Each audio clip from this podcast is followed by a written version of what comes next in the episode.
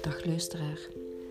De vraag die ik mezelf al een tijdje stelde was of je aan de hand van een krachtige beeldtaal met enkel gebruik van bouwstenen een voorstelling zou kunnen maken van een bepaald kunstwerk. Kunnen we denken in beelden? Kunnen we aan de hand van bouwstenen ons een beeld vormen van een bekend kunstwerk? Het wordt tijd om het eens uit te, uit te testen. Download op Blackboard je 15 bekende werken. Neem ze in de hand en luister naar de podcast. Probeer aan de hand van de vertaling je voor te stellen welk kunstwerk er wordt besproken. Ze zijn genummerd, dat helpt al een handje. Wanneer we beginnen over ons kunstwerk, zullen we eerst de vorm bespreken.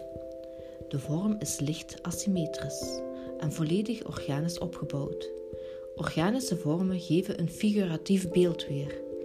Ik aanschouw een realistisch beeld. Er tekent zich maar gedeeltelijk een silhouet af. Wanneer ik naar de compositie kijk, staat deze centraal opgesteld.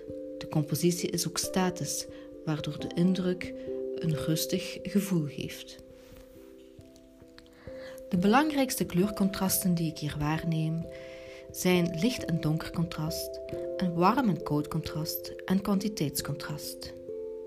Er werd gewerkt met functionele kleuren die eerder verzadigd werden aangebracht. Licht is in dit werk wel heel belangrijk. De kunstenaar speelt met indirect licht. De schaduw voelt onnatuurlijk aan. Dit 2D-werk creëert een illusie van diepte door het gebruik van overlapping, schaduw, afsnijding.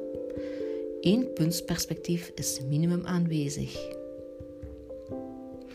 Wanneer alle bouwstenen duidelijk werden geformuleerd en begrepen, dan kan je nu raden welk kunstwerk er achter deze bouwstenen verscholen zit.